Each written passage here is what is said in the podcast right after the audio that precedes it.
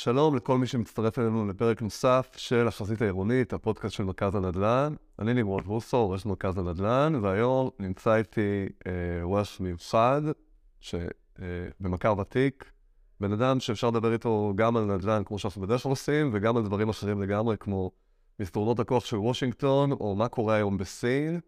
אה, ואני מדבר על אה, ערן ניצן, יושב ראש הוועדה המחוזית לתכנון ובנייה תל אביב, גם ממלא מקום. יושב ראש אה, אה, ועדה מחוזית צפון, במסגרת הטייטלים הבלתי נגמרים שלך. פעם שמעתי שככל שהטייטל קצר יותר, אז הוא חשוב יותר, אז אני לא יודע מה זה אומר עכשיו. וואו, אז אם ככה המצב שלך. אבל יש לי הרגשה שבמקרה שלך זה סוג של אקספשן. איירן, הדבר ראשון, ברוך הבא, אני שמח שאתה כאן. תודה. תשמע, אני... באמת, כמו שאמרתי, אנחנו מכירים כבר לא מהיום. כשעוד היה לך שיער. מאוד. לגמרי.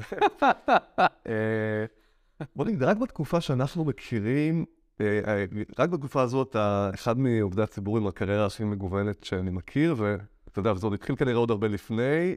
נכון, באמת, בקצרה כמה שאפשר לתאר את הנושא שעשית עד לתפקיד שלך היום במערכת התכנון, לטובת המאזינים. אז אני, דרכי, התחלתי מיד אחרי האוניברסיטה באגף התקציבים, בשורה של תפקידים שם. אה, ובשלב מסוים אה, יצאתי דווקא מהאגף אה, לתפקידים מחוץ לאגף, גם בשוק הפרטי, וחזרתי לממשלה כסמנכ"ל משרד התיירות ויושב ראש מרכז ההשקעות של משרד התיירות. אני מאוד נהניתי שם בכל תקציבי הפיתוח של תשתיות תיירות בישראל. ב-2013 נקראתי חזרה לאגף התקציבים, הפעם כסגן הממונה על התקציבים, לכל נושא מדיניות המקרקעין והנדל"ן.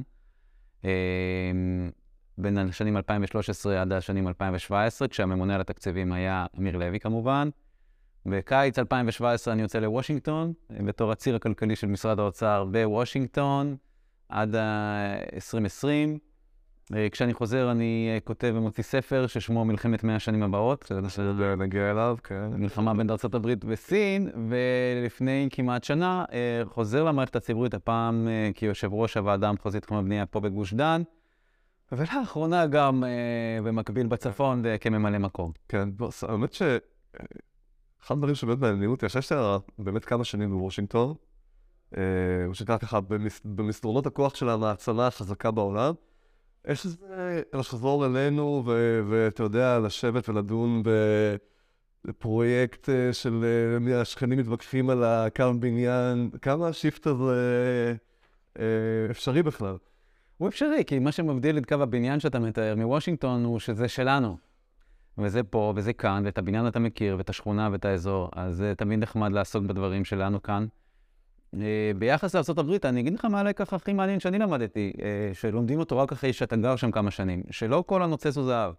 אה, זה לא שהמערכת האמריקאית היא מושלמת, היא לא חפה מפגמים, יש בה קשיים גדולים. אני מדבר על המערכת הממשלתית, על, על מה שנקרא The Swamp, הביצה בוושינגטון, גם בגבעת הקפיטול, גם בבית הלבן. ואני שומע גם בשיח הישראלי הרבה פעמים מין רפרנס לשיח האמריקאי. אה, אני אומר בזהירות, אני לא בטוח שאנחנו רוצים לאמץ את כל מה שקורה בשיח הפוליטי, אה, בירוקרטיה האמריקאי, הם בשוטות גדול מאוד. רגע, אנחנו בכיוון של הונגריה, זה בסדר. כן, no comment. אה, לא, אבל עכשיו באמת יצא שם מה... התקופה הזו ספר, אה, אגב, מרתק. תודה. אה, אני קראתי אותו, ואני ממליץ לכל מי ששומע אותנו אה, לקרוא אותו גם, מאיר עיניים, על יחסי ארה"ב וסין. מה שאולי הדבר הכי, הכי גדול שקורה היום בעולם, מחוץ לביצה הקטנה שלנו. אגב, גם משפיע מאוד עליה, וזה, אז, אז למה זה, זה על כל אחד מאיתנו, המאבק הזה הוא יכריע את עתידנו ואת עתיד ילדינו. אוקיי, okay, אז, אז סיבה נוספת לקבוצות. אה, ובאמת, אתה יודע, אנחנו... אני אחד משני מיליון התושבים של גוש דן, אה, מנווט את אה, דרכי כל בוקר, כמו רבים אחרים, בין כבישים חסומים, מדרכות מפורקות, כל מיני אזורים פה שבאמת הפכו לאיי חורבות מסיבות טובות, כי באמת עכשיו בונים פה רק"ל, ועוד מעט אולי הם יתחילו לבנות מטרו, ובינתיים כל האזור הפוך. אבל בינתיים לאנשים מאוד קשה.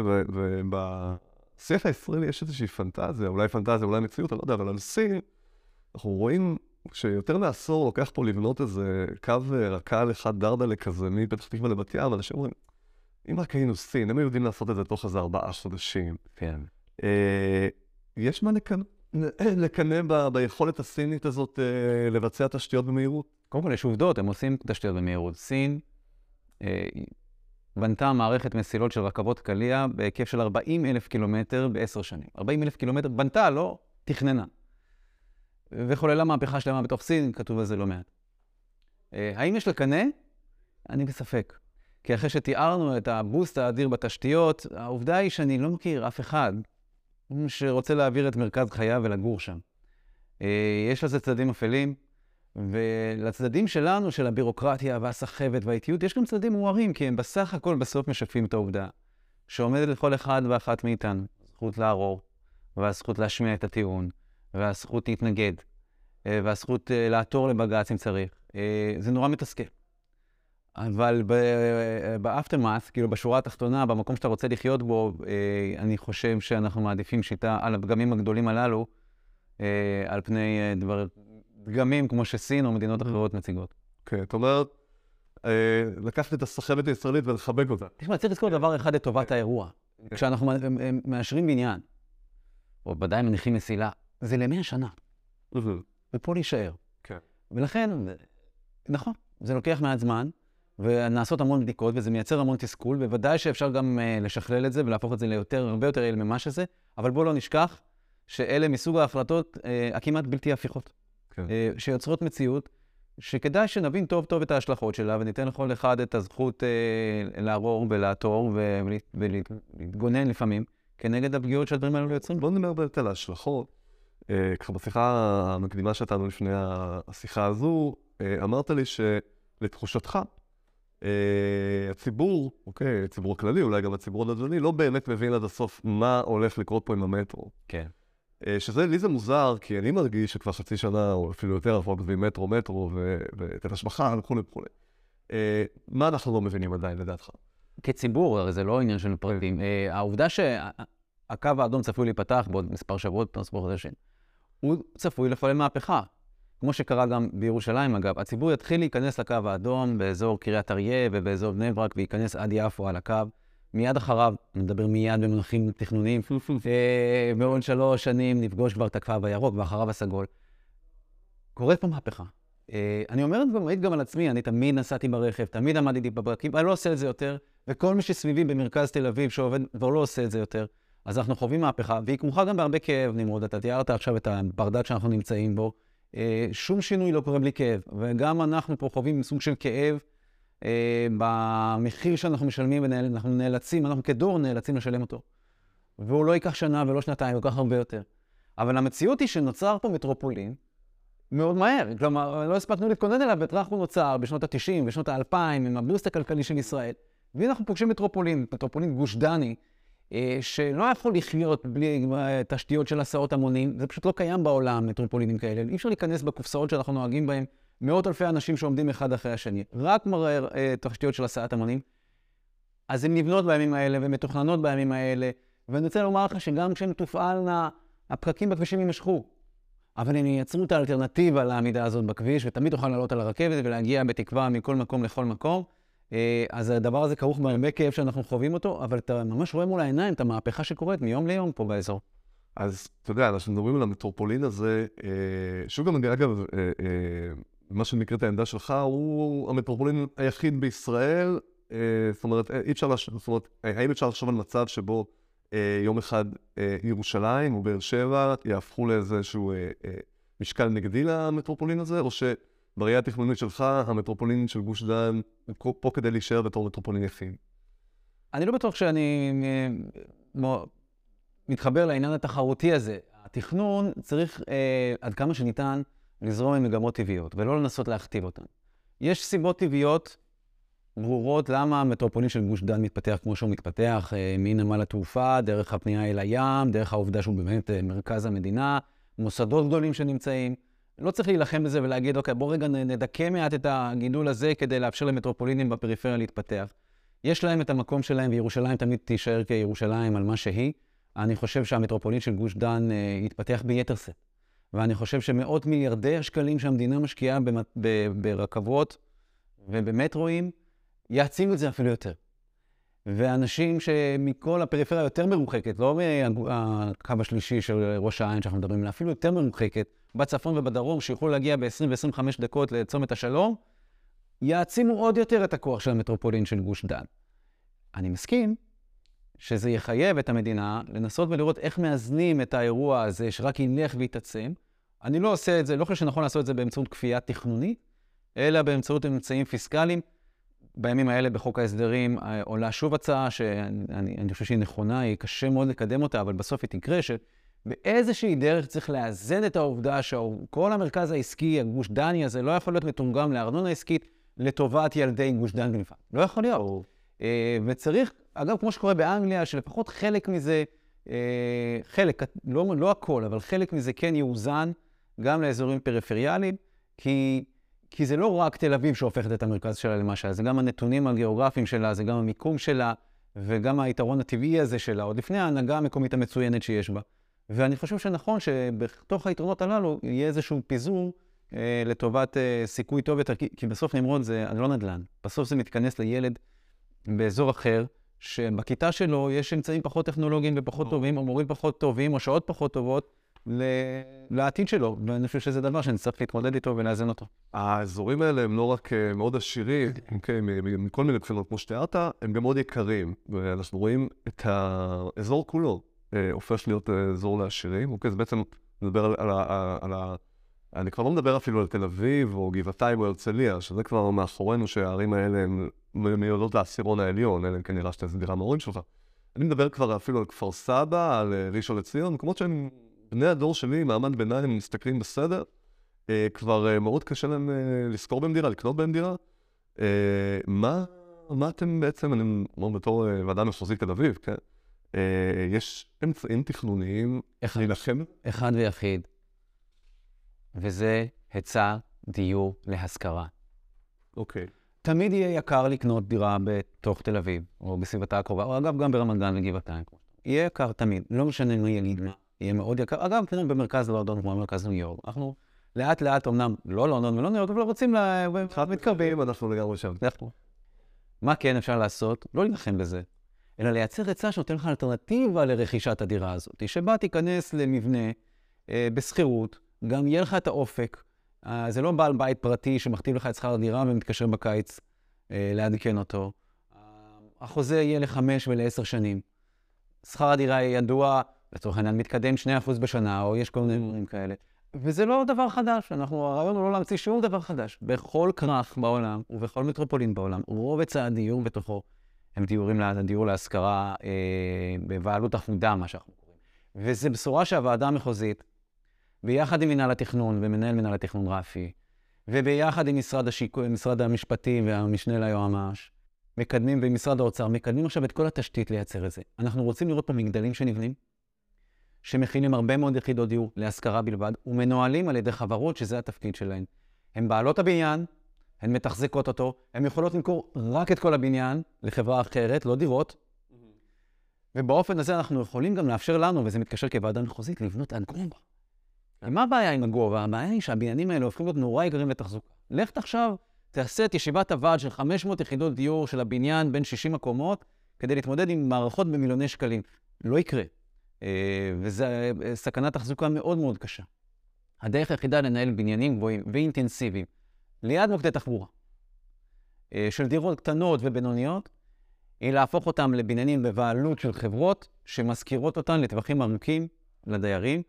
שם אנחנו נמצאים, וזו התשובה למחירים הגבוהים במרכז המטרופוליני. מעניין מאוד, אבל תן לי לאתגר אותך עוד יותר. בבקשה מאוד. כי אם אנחנו היום פותחים נניח שאותו מגדל אה, מפורסם בגבעתיים, 500 דירות להשכרה, אה, לאחרונה נדמה לי שהפקדתם את התוכנית, אה, השארתם להפקדה. נפתח מחר במחירי שוק, גם אותו מגדל של שכירות ארוכת טווח, נכון. בהישג ידם של נכון. העשירון העליון. השאלה היא, האם אתם גם מקדמים כלים תכנוניים, אוקיי, זה כמובן קשור לחקיקה, שתאפשר בתוך, ה, אה, אה, אה, בתוך המתחמים הענקיים האלה גם ליצור אה, אה, השכרה ארוכת טווח מסובסדת. כן. שמיועדת לעשירון שישי, חמישי, רביעי. ראשית, לגבי הדירות שאתה מתאר באותו פרויקט, בכלל נכון, חלקן יהיו יקרות, אבל הן קטנות יחסית. קצת מרסן את הגודל, מרסן את ה- את המחיר שלהם, רול של 30, 40, 60 מטר, 50, אפילו 30 מטר. כן. אמ, אגב, זה תורם מאוד למרחב, אנחנו רואים איך זה תורם למרחב אורבני. דווקא הדירות הקטנות, אתה יודע, כדי לייצר מטרופולין וחיים ותסוס, אתה לצמצם הן יודעות גם יחסית לרווקים או לזוגות, פחות למשפחות, אז כן. משפחות עם ילד אחד, אני חושב שכן, או שניים. אבל uh, התשובה לזה היא ככה, קודם כל דירות קטנות מרסן מחירים, שתיים, בוודאי שחלק מההיצע, ואנחנו עושים את זה עם העיריות, על קרקעות חומות, יהיה היצע לשכירות uh, uh, ברת השגה, מה שנקרא, uh, שבחלקה הגדול גם מפוקחת.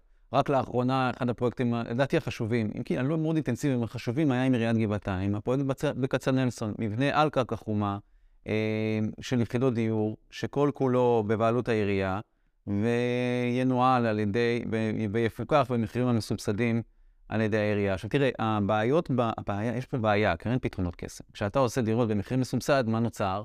נוצר תור, תור של ממתינים. אה, ואנחנו מכירים את זה מכל הערים בעולם, ואלה תורים שעשויים לארוך שנים, ואתה יוצא פתאום ו... עם הידיים על הראש, כאילו, מה עשינו פה? יש אנשים מחכים שנים, ההיצע מוגבל, יוצר תסכול. לכן צריך להיות גם זהירים בעניין הזה, צריך לייצר את זה, אבל תמיד לייצר אלטרנטיבה גם של שכירות פתוחה. אה, נכון שבתור אה, מרכזה של תל אביב השכירות הזאת תהיה יקרה, אבל ככל שנגדיל את המעגלים של השכירות הזאת לערי הלוויין של העיר הזאת, אם אני קורא לשכונות של תל אביב, רמת גן וגבעתיים וכל המקומות הללו, אז ייווצר היצע גם בשוק הפתוח שיפנה לקהלים רחבים יותר. אתה בסך הכל מרוצה מהיצע הדירות שהמחוז מייצר היום, או שלדעתך יש מקום לשיפור? העובדה היא שאנחנו בודקים את היצע הדיור לא רק ככזה שהמחוז עושה. אני אגיד לך סוד, המחוז מאשר היום הרבה פחות יחידות דיור ממה שהוא אישר בעבר. מדוע? משום שרוב יחידות הדיור מאושרות ברשויות עצמן, שהפכו להיות מוסמכות וחזקות ומקצועיות, וטוב שכך. מ-20% מהפרויקטים שהיו מאושרות בשלטון, המק- ברשויות בלבד במחוז, ו-80% שהיו עולים עד למחוז, יש במחוז, התהפך. 80% מהפרויקטים מסתיימים ברשות המקומית, רק 20 עולים למחוז, מצוין. לא צריכים להיות שם, אני אומר לך, כל פעם שהמחוז דן בפרויקט ספציפי, זה תקלה, זה לא אמור לקרות. המחוז צריך להתעסק במדיניות, בתוכניות המתאריות, בתוכניות הכוללניות, בתשתיות, בחיבוריות, בקונקטיביות ובתשתיות המטרופוליניות. אה, אז כשאני מסתכל על ההיצע שנוצר בכלל המחוז, בסדר, גם במחוז עצמו, אבל בעיקר ברשויות, אז אנחנו רואים כמה אלפי יחידות דיור באמת מאושרות בהיתרי, ממש בהיתרי בנייה כל שנה. וזה אפשר תמיד. מספיק זו מילה מאוד מורכבת, הרי מה מספיק? אני לא יודע מה עומד מאחורי המילה מספיק. שכולם רוצים לגור. אפשר עוד, אפשר תמיד עוד. יחד עם זאת, אה, יש, אה, נורא חשוב לשקף לך ולמאזינים שלנו, אומרים דירות, אז תמיד עוד דירות, עוד דירות, עוד דירות. מאחורי דירה אה, עומד סט אדיר של צרכים. אה, אתה בונה דירה, אתה צריך להיות מה עם כיתת הלימוד. וכשאתה בונה דירה, מה עם מיטת האשפוז. וכשאתה בונה דירה, מה עם צינור הביוב וספיקת הביוב. כלומר, יש עולם שלם, סתם כדוגמה, עשרות נושאים שצריך לפתח סביב הדירה, או האלף או עשרת אלפים דירות הללו. ולכן, אה, אתה לא רוצה לראות, לייצר מצב שבו אתה נמצא בדחיסה אגרסיבית מדי של דירות שאין להן מענה תשתיתי. וזה מביא אותי, נמרוד, לנקודה הממש, שחשוב לשקף לציבור, יש לנו משבר אנרגיה חמור במדינה. אה, גוש דן אה, צרכן האנרגיה הגדול והמשמעותי ביותר. ורוב מתקני תשתית האנרגיה לא נמצאים בגוש דן, נמצאים מחוצה לו. אה, תוסיף על זה את החלטות הממשלה בדבר אנרגיה מתחדשת, ופה אני רגע מנצל את הכובע שלי כיו"ר צפון, וזה נורא מעניין, כי אני מצד אחד בגוש דן, שצורך את האנרגיה ומייצר את הפתרונות, אגב, מכוניות חשמליות, שיעור החשמל שנצטרך טס לשמיים. ומצד שני, אני נמצא גם אה, חובש את הכובע של הצפון, שם מייצרים את האתרים שלכאורה אמורים לספק, ואנחנו נמצאים בשבר. כי אני כבול כיו"ר ועדה מחוזית, אני מחויב להחלטה של 30% אנרגיה מתח... מתחדשת, אז אתה פונה לחקלאים בצפון ומקדם פרויקטים של אה, פוטו-וולטאי, כן, ויש לזה המון מתנגדים. ואני גם לא בטוח שכשאתה רוצה, כשתיסע צפונה לראות במקום שדות אה, פרחים או שדות חקלאות, שדות סולר, אני לא בטוח. ואז אתה פונה לאנרגיית רוח, גם שם המון מתנגדים. מהירוקים, דרך הצבא, אגב, גם הנראות, אני... אתה יודע, אתה יכול לכסות את כל רמת הגולן עכשיו. אה, גם אה, כבר הטורבינות שלו הפכו לאיזשהו אטרקציה תיירות. נכון, באטרקציה, אבל מה יקרה כשיש שם 200 ו-300 ו-400 תחנות? הרי זה מה שהולכים. אם אנחנו רוצים לעמוד בהחלטות הממשלה, צריך להבין. גולן מתכסה ב-400 תח... אה, תחנות רוח אימתניות. טוב, לא טוב, זה שקוע בהמון המון אה, אה, קונפליקטים, אבל בסוף אנחנו מתקשים לספק את התשובה שמחוז דן, גוש דן, זקוק לו ברמת האנרגיה, המדינה נכון. כולה. קודם כל זה אירוע מורכב, צריך להבין, כאילו, בסוף יושבים אנשים, אנחנו יושבים, זה, הבור, זה היומיון שלי, לשבת ולהתמודד עם הדברים הללו. יכול להיות שיש מענה אחד למדינת ישראל, אני אומר אותו בזהירות, ואני אומר אותו על דעתי בלבד. או שני מענים. האחד הוא יכול להיות שצריך להמשיך להסתמך על גז, אה, ולחכות 10, 20, 30 שנה להתפתחו, להתפתחות טכנולוגיות. יש המון טכנולוגיות מאוד מעניינות בצנרת של מרכז המו"פ העולמי. אה, מצד שני, יש אה, אנרגיה שהיא הכי מתאימה למדינה כמו ישראל, ואני שם רגע בצד נושאים מדיניים, ביטחוניים, מורכבים, וזה אנרגיה גרעינית. אה, למדינה צפופה, בלי שטח, עם צרכי אנרגיה כל כך גבוהים, יש לאנושות טכנולוגיה אה, הכי ירוקה שיש, אה, הכי צנועה בשטח, אה, קיימת בעולם. ביחסי ציבור נוראים, כן. בעינינו, אגב, אה, לא, כשאתה חי בארצות הברית, אתה רואה המון כורים גרעיניים, אזרחיים, אה, זה קורה אה, בעולם בכלל. ודאי, יחסי הציבור אה, השתמשו באסונות שקרו ביפן, אה, אנחנו מכירים את זה, אבל לומדים את זה. זה נושא מורכב, אה, גם יש לו זוויות אה, מאוד מורכבות מבחינת ישראל, זה ברור. אבל אתה שואל אותי, בעולם, במעבדה, בעולם אוטופי, מה פתרון האנרגיה למדינה כמו ישראל? האם לכסות את כל שטחי החקלאות שלה בפאנלים סולאריים, ואת כל השטחים הפתוחים של הגולן שלה ב...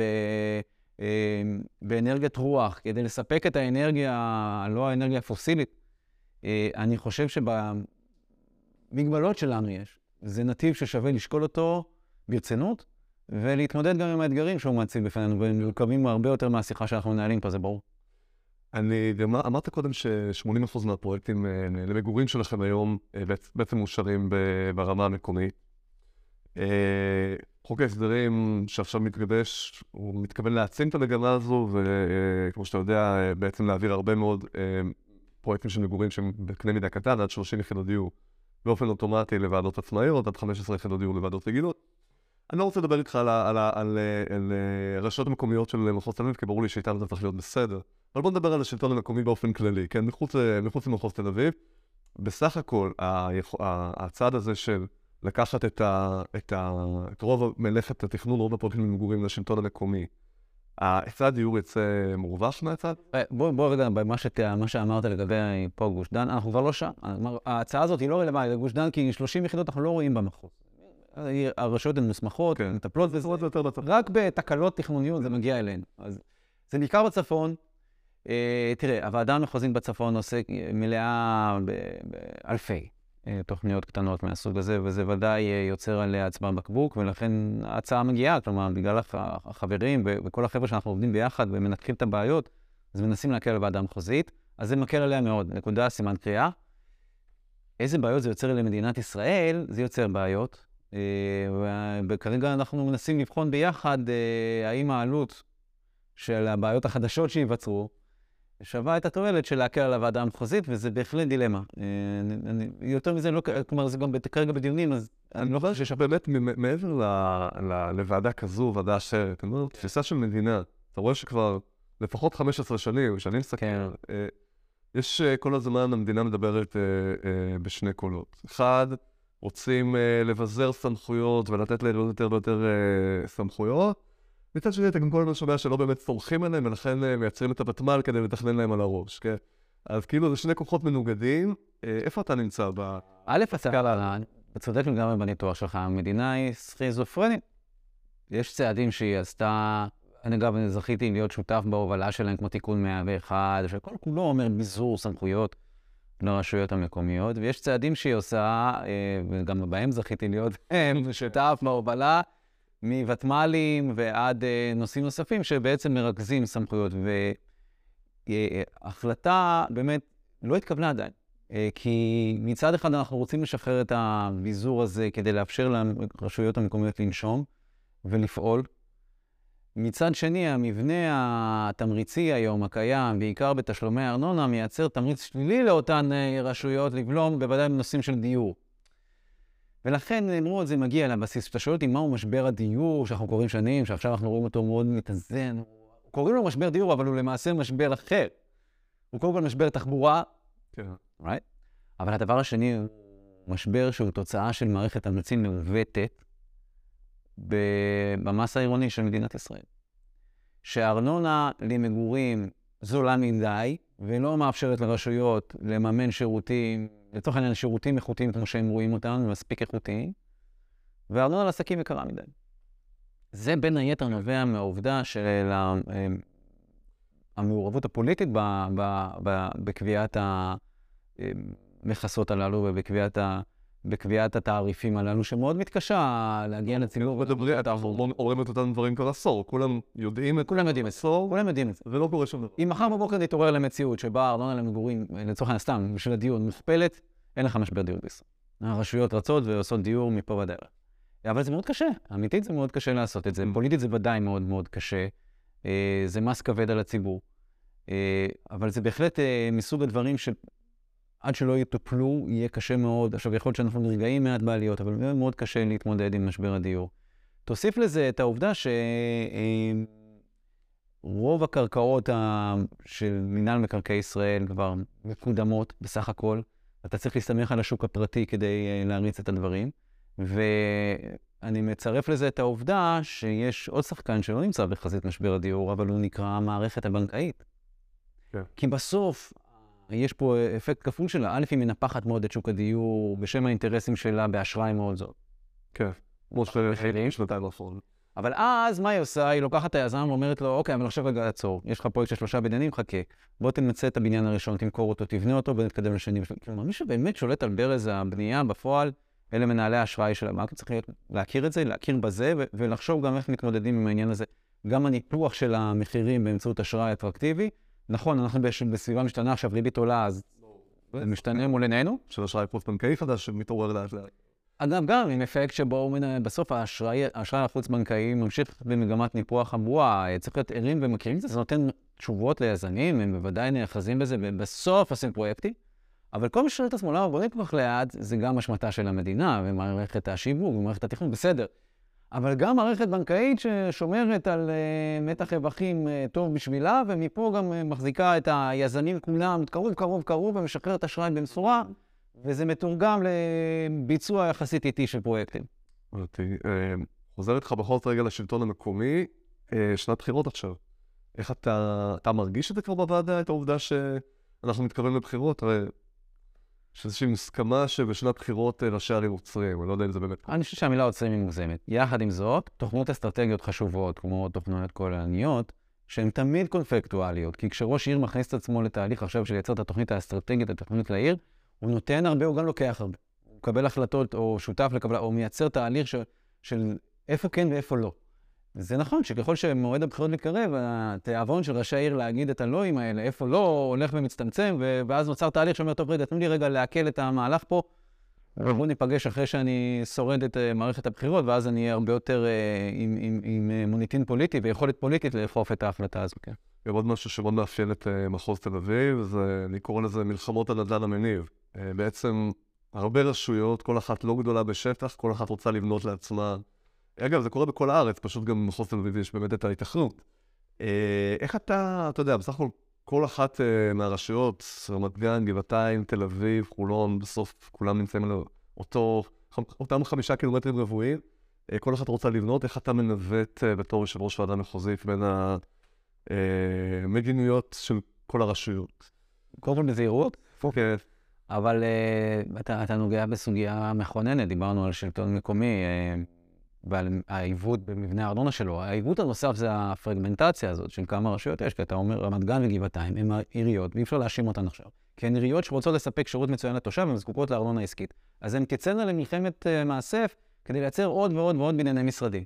כי הם, הם, uh, זה בשביל השרידות שלהם. אבל באופן תיאורטי, אם גוש דן היה עיר בפני עצמה, אז היא הייתה לקחת את מרכז, אה, נכון, את הבורסה, והייתה לוקחת את אזור השלום, ואת המתחמים העיקריים, מייצרת שם את התמריץ ואת הקונסולידציה של המסחר, כדי לאפשר את השירותים לטובת כל תושבי המרחב. ברור לכולם שאם בישראל היו מה שנקרא מחוזות, גוש דן כמחוז, וצפון כמחוז, מחוז מוניציפלי שעומד בראשו נבחר ציבור ומנהל את המרחב כולו, אולי עם נבחרי ציבור לוקאליים אגב. אז המון המון מהקשיים שאנחנו מכירים, בין אם זה במבנה הארנונה ובין אם זה בתמריצים לתעשייה ולמשרדים, אגב, גם בריאות והגנת העורף, הכל היה מתמתן והופך להיות הרבה יותר פשוט.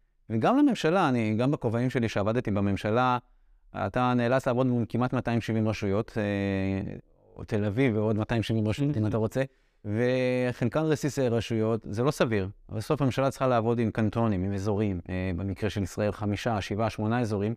עוד פעם, שבראשם עומדים נבחרי ציבור, עם בורד מסוים, יש הרבה מודלים. אבל אז אפשר לעבוד, כי אז אתה מדבר על הצפון, אתה מדבר על הצפון. במקום להיאבק בין שלומי לנהריה, איפה יהיה המפעל, אז זה בסדר, יש מפעלים בצפון, ויש צרכים בחינוך מיוחד בצפון, במשרד הבריאות בצפון, ואז אתה מסתכל על המרחב כולו באופן הרבה יותר הוליסטי, ואני חושב שזה ישפר מאוד הרבה מה, מהקשיים אה, שהמערכת הציבורית בישראל סובלת ממנו. אם יום אחד המערכת תצליח, אני לא אומר לאחד רשויות, אני וטרן ותיק שזה, אלא לכנס אותן תחת מחוזות כלומר, ראשי הערים, לפחות את ראשי הערים המקומיים, אבל יהיה גם איזה בורד של ראשי הערים עם נבחר ציבור שיעמוד באזור וינהל את ה... מה שעושים נגיד בתחום הביוב, זה איגוד ערים לתעסוקה. זה מוניציפלי בסופו של דבר, נכון? אתה צודק שהאשכולות הן חצי מהדרך לשם, וזה... ואני מקווה שבסופו של דבר נגיע לשם. יכול להיות שנאלץ לעבור אבל משברים מאוד קשים, עם מחירים כבדים, כדי להוביל את המערכת. אז עד עכשיו באמת אפשר להגיד שדיברנו על צרות של עשירים. נכון? אפילו לא תרתי משמע. נכון. צרות של עשירים, של עיריות עשירות, אנשים עשירים. נעבור עכשיו 200 קילומטר צפונה, נכון, משהו כזה. ולתפקיד היחסית חדש שלך, אולי גם לא להרבה זמן, וכרגע ממלא מקום יושב ראש ועדה מחוזית. נכון. צפון. עולם אחר, לא? עולם אחר, שבו אני מתחיל את הבוקר בעבודה על, על פרויקטים סביב מתחם התחבורתי הענק בשלום, ויכול לסיים אותו בבקתה, בגולן. ו, ויש בסוף איזשהו מחיר שמישהו משלם על הפריצה הזאת של גוש דן קדימה. אני חי אותו, אני רואה אותו, ו, ומנסה להביא חלק מהבשורה שלנו בגוש דן גם לאזורים היותר פריפריאליים. אבל כמו שאמרנו בתחילת הדברים, אני צופה שהפערים הללו רק ימשיכו ויעמיקו ויתרחבו, אלא אם הממשלה תפעל כדי לאזן אותם, בין באמצעים פיסקליים או באמצעים אחרים. אני, אני עוד פעם, אני, אבל אני חושב שטעות אחת לא כדאי לעשות. זה להגיד, או, גוש דן מתפתח יותר מדי, בואו רגע נעצור אותו כן. כדי לאפשר... לא, זאת תהיה טעות קולוסלית, שתוביל רק לאובדן ולמחירים כבדים כלכליים. לא צריך להיבהל. צריך לה... קודם כל צריך לעודד כן. את ההתפתחות הטבעית של המרכז, להכיר בקושי שזה מייצר, ואז להתמודד עם הקושי, אבל לא לבלום אותו, כדי להגיד, אוקיי, זה יוצר קושי, אז אני בולם אותו. כי זה הדבר הנכון, זה הדבר הכלכלי, זה הדבר היעיל ביותר למשק לעשות אותו. להכיר בכשלים שהוא מייצר מול באזורים פריפריאליים, ולהתמודד איתם בשורה של אמצעים שיש לממשלה להתמודד איתם. Uh, having said all that, קורים גם דברים גדולים בצפון, רכבת מגיעה יותר ויותר לצפון. רק לאחרונה השארנו פרויקט גדול uh, בעפולה של כמעט 9,000 יחידות דיור, ופתאום אתה פוגש את הפרויקט הזה על מסילה ועל רכבת, וזה מאפשר לנו כוועדה מחוזית פתאום להציע גם אה, זכויות להשכרה, אגב, דברים שלא היו נראים בעבר. גם פרויקטים של התחדשות, קודם כל יש כסף ממשלתי שזורם לשם, אבל לאחרונה עשינו ב, עוד פעם, בשיתוף כמובן עם רמ"י ומשרד השיכון והרשויות עצמן, במקרה של כרמיאל, אה, יזם שמקבל פרויקט לבנות אותו מקרקע פנויה, וחלק מהתועלות הציבוריות שלו, הם חיזוק של מבנים אחרים, רק חיזוק שלהם. זה, זה פותר המון בעיות, כי פתאום אתה מחזק את המבנה ואתה לא שם עליו דירות, ואתה מקבל את התועלת הזאת של החיזוק מפני רעידות אדמה, וגם את הדירות החדשות שהיזם בונה. זה מודל מאוד מאוד מעניין, ואני חושב שאנחנו, ככל שנעצים אותו, אנחנו נקבל עוד ועוד uh, תשובות בפריפריה לאזור. זהו, אז באמת אתה נכנס פה באמת לנושא של אה, היכולת לקדם התחדשות עירונית אה, בפריפריה, וספציפית במקרה שלך בצפון. באמת שאני חייב להגיד, בתור מי שעוסק בנושא הזה, כן, הנושא יומיומי, השנה, אפילו בחצי שנה האחרונה, מורגש שינוי, אנחנו רואים... זה לא בגלל שאני התמניתי לממלא מקום. כן, אולי, אולי, אולי, האמת שכן, אבל רשויות, רשויות ש... רשויות, אתה יודע מה? לא, לא, לא, לא, זה עכשיו לא, לחלוטין לא, שלא יישמע. לא עשיתי את הקישור הזה קודם, אחרי שאתה אומר יכול להיות, כן, אבל... אבל אה, באמת, אה, עכו, אוקיי? עכו, כן. אה, כרמיאל אתה ציינת, חדרה, אמנם לא במחוז שלך ולא בדיוק צפון, אבל גם כן פתאום איזשהו כן. בוסט. כן. אז האם באמת, נניח מקומות שבאמת זקוקים להתחדשות, טבריה, צפת, אתה יודע, מבחינה ססמולוגית, האם אנחנו באמת הולכים למצב שבו תתחיל להיות שם פעילות התחדשות משמעותית? לדעתי המפתח לזה ויש לי חבר, וחבריי הטובים באוצר מתנגדים אליו לחלוטין, אבל אני השתכנעתי שהמפתח הוא לנייד סחורות. כלומר, אה, לא מספיק הפרויקט בקריית שמונה שיחזק את המבנים בקריית שמונה, כי יש שם יחסית מעט, אה, מה שנקרא, עומק באדמה. כמה אתה יכול כבר להקים את המבנה, כמה היזם מרוויח על הבניין שהוא בונה בקריית שמונה, ואז כמה מטלות אתה נותן עד שאתה מפיל את הפרויקט. ובסופו של יום, בגלל המבנה הגיאולוגי של ישראל, ובגלל מה שאתה נגעת, שהאזורים הכי מרוחקים, הכי מסוכנים, הם על...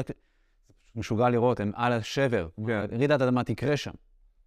אה, אני חושב שצריך יהיה לשקול, על אף האתגרים המשפטיים וגם המינונים שזה אומר, מינונים שזה אומר, שפרויקטים במרכז, שנהנים מכל היתרונות שאנחנו מתארים במרכז, יקבלו על עצמם גם כחלק מהתועלות, אה, תועלות באזורים הפריפריאליים של חיזוק. easy saying, very hard to do, בסדר? יש פה אתגרים משפטיים גדולים, ויש פה אתגרים תכנוניים ענקיים, אבל אה, האלטרנטיבה למה שאני מציע היא פשוט לקחת מתוך תקציב המדינה מיליארדי מיליארדי מיליארדי שקלים ולהתחיל לחזק את המבנים, ואני בספק אם הממשלה, המדינה עשויים לעמוד בזה לאורך זמן. מרתק. אגב, אני ממתן את זה כי אנחנו כל הזמן מפילים על היזמים, כן. אז הנה, הרגע הפלנו להם את המטרו. כל הצרות של העולם על היזם, הוא בונה את... עכשיו, אתה מממן את המטרו, אתה מממן חיזוק. נצטרך לקבל את ההחלטות הללו, אגב, אה, של... אם יש משהו שעובד במדינה שלנו זה מחירי דירות, אז בואו... זה משאב. בואו נתייחס לזה כמשאב לאומי. מחירי... כן, מחיר קרקע במקרה הזה, כן. זה פחות. לגמרי. אה, עוד משהו שמאוד מאפיין את הצפון, אוקיי, ושנחשפת אליו, אה, הרבה רשויות לא יהודיות, כן. ערביות, דרוז, איך הערבית שלך אגב? אתה עבדת עליה בחודשים האחרונים, זה... פחות טובה מאנגלית. פחות טובה מאנגלית, אוקיי, אבל... אה, אתה יודע, זה סקטור שבענה שלנו אה, לא מדברים עליו מספיק. הרבה אנשים גם, צריך להגיד בכנות, הרבה אנשים, בטח פה בגוש דן, בציבור היהודי, לא, לא, לא מייחסים לו חשיבות. אני אגב אה, אה, מחזיק בעמדה שאומרת שבלי שנוכל לפתח את הפלח הזה של האוכלוסייה, עזוב שיקולים הומניים, כן, אלא שיקולים אה, כלכליים גרידא, דברים המון פוטנציאל. בסוף נשאלת השאלה, מה קורה שם היום? אתה יודע, זה פעם היה מאוד בכותרות, בתקופה של קמיניץ, פתאום בשנים האחרונות פחות מדברים, מה, מה, מה קורה היום ברשויות? קודם כל, אני, אני אגיד לך על מה אני חווה, זה מדהים. כן. אני, בבוקר כשאני עושה את הדיון בגוש דן, הדיון הוא מאוד uh, מקצועי, כלכלי, שמאי, משפטי. כל קומה בגוש דן היא מיליונים, אז uh, האם להוסיף קומה או להוריד, האם לשנות את הייעוד פה למסחר או למלונאות, יכולים להיות מאות מיליונים על הכף. Uh, ביחד עם ארז... Uh, ביחד עם אה, ארז, מתכנן המחוז אצלנו, אה, יושבים ומקבלים לפעמים החלטות שמשנות את הייעוד של הקרקע ויש להן משמעות עצומה, גם למדינה וגם ליזם. ולכן הכסף money talks. בצפון זה הרבה יותר אמוציונלי. כלומר, מהר מאוד הדיון מגיע לאזור, צריך להבין, אתה מדבר על, זה קרקע. וקרקע היא הנושא הכי אמוציונלי שיש, אה, בטח בקרב אה, יישובים של אה, ערבים ודרוזים, שזה נוגע בנימים הכי רגישות. ואני מרגיש את זה גם בדיונים בוועדת התכנון, הם לא דיונים שמסתכמים בטבלאות האיזון ובשיעורי הרווח ובקומה המבונה הציבורית. הם דיונים שמתחילים במקום הרבה יותר אישי, אמוציונלי, של החיבור לחברה ולמדינה. אבל אז כיו"ר ועדה מחוזית צפון אתה נדרש להמון רגישות בעניין הזה, ולהבין גם את העומק של, ה... של ההחלטות, המשמעות שלהן, שאתה מגיע כמדינת ישראל לנושאים הללו.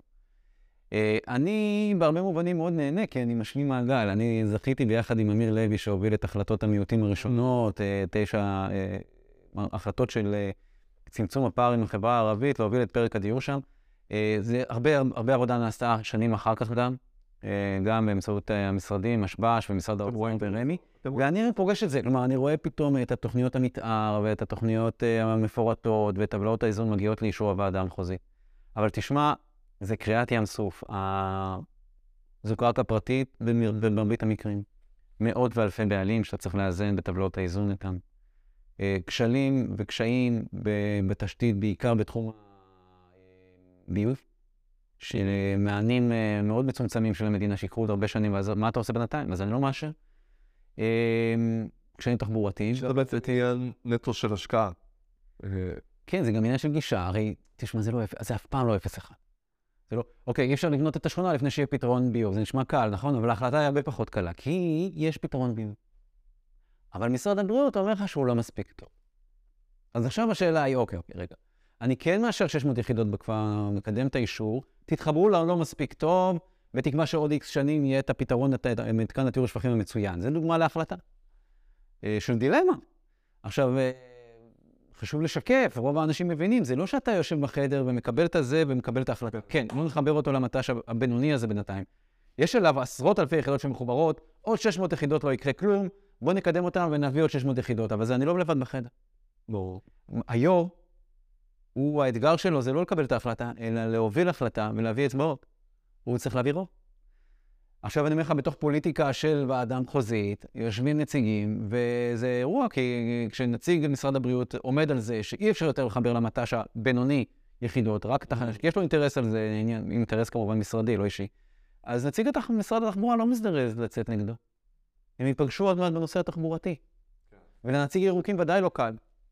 אוקיי? ונציגים בכלל אומרים, למה אני צריך לקבל על זה? למה... משרד הבריאות אומר שצריך לחבר? זה קשה. עכשיו, כל הרעיון וכל האתגר כיו"ר ועדה מחוזית, הוא להכין את הדיון הזה. הוא להרים את הטלפון למנכ"לים הרלוונטיים ולהביא את הפשרה עוד ערב הדיון, ולהצליח לייצר רוב כדי לשחרר מהלכים. אה, אה, ואי אפשר לפתור הכל, נמרוד, בסוף יש גישה שאומרת, אוקיי, אתה רוצה לאשר פה יחידות דיור, תפתור הכל. כל הבד, את כל התשתית, את הגשרים, ואת הכבישים, ואת פתרונות הביוב המתבקשים, ואת הניקוז המושלם, אבל הכל זה לא אפס אחד. להכל זה סקאלה של פתרונות. בביוב יש את הפתרון המושלם, ואת הפתרון הטוב, והבסדר והגרוע. ואותו דבר בתחבורה, והמשחק של היו"ר הוא משחק, היו"ר והמתכנן והיועץ המשפטי הוא מאוד גמיש. וזה מה שהופך את התפקיד הזה למעניין, כי אתה בסוף צריך לנהל דיון שלא, לא חוכמה להביא את הדיון לאוטופיה. תראה, קל להיות יו"ר. למה קל? כי אני יכול להגיד, אוקיי, מה אתה רוצה? משרד הבריאות רוצה מט"ש שלישוני הכי טוב בעולם, סבבה? משרד התחבורה, הוא רוצה מחלף יהלום, משגע, נהדר, רושם. כל אחד מי רוצה, מה רוצה הירוקים ששומרים את כל העיירות מסביב ולא נוגעים בזה, יופי. אין פרויקט. ואז אני רושם, אושר 600 יחידות דיור, תחת התנאים, 1, 2, 3, 4, 5, לעולם לא יקרה כלום. אבל אני יוצא מזה, מה הרעיון של יו"ר אפקטיבי, שאני משתדל להיות? הוא להילחם בזה. הוא לשכנע אותם רגע להתפשר, אז אתם יודעים מה, 600, בואו, 300 נחבר לזה, אחרי זה אולי עוד 200 ואת המאה באחרונים נשים בתור. דוגמה, משרד התחבורה, הנה הבאה, ציינה בדיקה תחבורתית, לא מחלפי יהלום היום. בואו נלך לתוך היישוב, בסדר, נבנה איקס יחידות, אחרי זה עוד, זה, ואתה בונה איתם איזו מערכת שמאפשרת לנשום, כי זה לא חוכמה ללכת לטבעות האוטופיות. לא, זה ברור. שאי אפשר ולא תהיה שום דרך, ואז מגיעים למצב שאומר מנהל מקרקעי ישראל, אומר, יש פה המון המון תוכניות מאושרות, לא ניתן לממש אותן, יש רשימת תנאים מפה ועד הירח שאתם יממשו אותן. מקבל. אבל חשוב להדגיש, זה חשוב לי, נמרוד, גם קהל. זה לא דרישות של 0-1. זה לא חוכמה להציג את זה שמשרד התחבורה אומר, אין, אני, בלי הכביש הזה אני לא מוכן לשמוע. ומשרד, ומשרד הבריאות אומר, אני בלי המט"ש הזה לא מוכן לשמוע. הרעיון הוא למצוא את הדרך לחיות, ולאפשר לפתרונות גם בינוניים וגם לא הכי טובים כרגע לחיות, כי הצרכים של הדיור והצרכים של ההתפתחות כל כך גדולים, והרדיפה הזאת אחרי הרגליים והזנב של עצמנו היא כל כך מורכבת, שחייבים את האיזונים הללו ואת הפשרות הללו. איש האוצר המתוסכל שבך יצא עכשיו. כן. כן, אבל אה, לא, האמת שהשיחה הזו הייתה שווה ולא רק בשביל הנקודה הזו, אבל אני רוצה גם לדבר איתך על ה... על ה... דיברת על המדינה, אה, בריאות, אה, תחבורה וכולי. בוא נדבר רגע על האנשים. ידעו, אחד הדברים, עוד פעם, אתה יודע, אנחנו... שהסקטור הערבי ידוע בהם זה איזושהי התנגדות שיש הרבה מאוד אנשים, למשל לבנייה רוויה, אוקיי? מגורים אנשים שלא לא, לא מהמשפחה שלך. כמה הרשויות היום בכלל פתוחות לבנייה רוויה? ל... אני מאוד, מאוד אופטימי. אוקיי, זה משהו... אני חושב שזה גם מתחיל לקרות. אנחנו עובד ביחד עם אה, דקלה, מתכננת אה, מחוז צפון, ורואה את ההנהגה המקומית בחברה הערבית. משתנה מול עינינו, דור צעיר נכנס, יש המון פתיחות לבנייה, לתמריצים ולאפשרות לקדם בנייה רוויה, כולל בנייה להשכרה, שזה דבר שאי אפשר היה לדמיין אותו. ובסוף דיברנו גם על הכאב בגוש דן, גם שם יש כאב אה, אמיתי. אה, של צרכים, והם יובילו ומובילים כבר עכשיו לבנייה רוויה, אפשר לראות אותה כמעט בכל הצפון. היא הולכת וקורית ומשתנה מול עינינו, זה מייסר, זה ארוך, זה מתסכל, זה לא קורה בכל המקומות, אבל התחושה היא שהרכבת כבר יצאה מהתחנה הזאת, כן. יופי. מעודד לשמוע, קצת אופטימיות ב... כן. אה, בוא נמשיך עם הקו האופטימי, אתה יודע, אנחנו מתקרבים גם לסיום. אה, כל הספקטרום של הדברים שאתה מתעסק בהם היום, מחוז תל אביב, מחוז צפון, תן לי ככה איזה פרויקט מעורר השראה, משהו שלך באופן אישי עושה איזה. אה, כל- הפרויקטים הגדולים והחשובים הם אגב תוצאה של עשרות של מאות אנשים שעובדים סביבם. אתן לך דוגמה, את אה, תוכנית אה, ח' 619, וכל הקרדיט מגיע גם למתכנן המחוז ארז בן אליעזר ול, ולמהנדס העיר חולון וראש העיר חולון כמובן. אה, זו תוכנית ההתחדשות הכי גדולה בישראל. 30 אלף יחידות. חלקה אגב מפורטת, חלקה במוקדים שיפורטו בהמשך, אבל עדיין היא מייצרת אה, התבגרות בתחום ההתחדשות. איזור זכויות, אבקת זכויות כזאת של תמ"א, שבו כל ועד בית מתחיל לקדם את התמ"א שלו ונוצר הכאוס, מכירים? לאסטרטגיה של התחדשות, שמחליטה איפה כן, ולא פחות חשוב מזה איפה לא, שזה המון משמעות על זה. אחד הדברים הכי משמעותיים בחיים שלנו זה, זה איפה לא. כן. אה, הכל מתכתב עם התוכניות הכוללניות ותמ"א 70 וכל הדברים הללו, אז באמת אה, היה לי הזכות להיות אה, שותף בהובלה ובסיום של התוכנית הזאת. זה פה במרכז הארץ, פרויקט בכצנלסון, דיברנו עליו קצת בגבעתיים, בניין על קרקע חומה לשכירות בלבד, מרתק בעיניי. הפרויקט של תדהר, גם מה שנקרא מגרש 11 לנוגיון. פרויקט של מאפשר, בגלל הבעלות האחודה שאנחנו כותבים בתב"ע, לראשונה אנחנו מכניסים לתב"ע שכירות פרמננטית בבעלות אחודה, זה לא קרה. אז מאפשר לך לעלות פתאום, יש 50 ו-60 ו-70 קומות, כי קודם לא יכלנו, אמרנו, אם זה לשכירות זה יתפרק, אז אי אפשר, אז אה, נעשה את זה במכירה, אבל בזכר את העובדה שזה בניין לבעלות אחודה שינוהל על ידי חברות, שממש ראשון באירופה ובניין של היחידות הללו, שלא ניתן למכור אותן. אתה יכול להקים את הפרויקטים הללו סביב מתחמים של תחבורה ציבורית בהסעת המונים, רכבת כבדה, מטרו, רק"ל. אה, אנחנו שותפים עם הקו האדום לתת את הטופסי 4, ואני שמח שאנחנו עומדים לקראת סיום של האירוע הזה, לטופסי 4 של תחנות הקו האדום. לא דיברנו כמעט, פרויקט קריטי, פרויקטי תשתית, אתה יודע, בדרך כלל נמרוד, אתה מדבר איתי על דיור, אבל אתה אחד הדברים שאתה מגלה באדם חזית שדיור זה סגמנט חשוב, אבל אחד משורה של נושאים. אז יש לנו את העניין של המסילה הרביעית באיילון. כולנו עומדים בסוף בפקק של הרכבת, אנחנו לא שמים לב, אנחנו ברכבת יש פקק. צריך את המסילה הרביעית, ובשביל זה צריך לפתור בעיות ניקוז קשות, ובשביל זה בונים את פרויקט התשתית אולי הגדול בישראל, שנקרא המובל הימי ו- ופארק אריאל שרון, שיהיה מין אמבטיה כזאת, שת... וכל הרי יהודה בעצם תשמש כאמבטיה, שאתה תמנע את ההצפות בתוך איילון, תאפשר את בניית המסילה הרביעית, כולל ניקוז תת-קרקעי לים של, במקרים של הצפות. זה כמו לבנות רכבת תחתית, אגב, זה אותו, אותו, אותה מכונה ש... בסטטוטוריקה של זה, אנחנו ממש בעיצומו של התכנון, נורא מורכב, המון סיפור של איזה קשר יש לזה לים ומה ההשלכות של זה. וכלל להגנת הסביבה, משרד התחבורה, נתי, כולם בלופ. מרתק, ואני מאוד מאוד גאה שאני פה לא מציג הישג עדיין, אנחנו עובדים על זה, אבל להיות שותף ולקדם את זה. ביחס לצפון, תרשה לי להזכיר תוכנית אחת ממשולש בן עמי, וזה מתקשר לעבודה שלי. כלומר, עוד פעם, מאות אנשים עסקו בזה, ורמי עוסק, היא קידמה. משולש בן עמי נמצא, ממש מזרחית לנהריה, אלפי יחידות דיור, שדרוג בית חולים. אבל uh, כיו"ר, בסוף אתה נדרש לא לקבל את ההחלטה איפה בדיוק נמצא השצ"פ, פה, יש אנשי מקצוע מצוינים שעושים את זה. אתה נדרש להביא את הצעד המסיים. ושם היה לנו באמת מקרה ערב האישור עם נושאים קנייניים מורכבים, עם הקיבוצים מסביב, והעיר, ו... והיה צריך באמת, אתה שואל אותי איפה משפיע היום, זה בנקודה הזאת, שהוא יודע לאסוף את השחקנים הרלוונטיים, להכניס אותם לחדר, להציע את ההצעות, ולייצר את ההחלטה שאפשרה לנו להכניס אותה לתוקף, את התוכנית הזאת לשמחתנו, ולא לתקוע אותה לשנים של התדמנויות שבהחלטות אחרות היו יכולים להביא למשפטיזציה ולאפס אה, משמעות. טוב, ערן, היה מרתק, אני גם מרגיש שהיינו יכולים לעשות אה, עוד אה, פודקאסט, אה, אתה יודע, שני שיהיה לא פחות אה, עמוס וגדוש, כי באמת... אה, אני מאוד. מאוד, היה מרתק, תודה רבה שבאת. אין כן, גם לי היה כיף. ותודה רבה גם לכם, המאזינים שלנו, צופים שלנו, אה, תודה שהייתם איתנו, וניפגש בפרקים הבאים.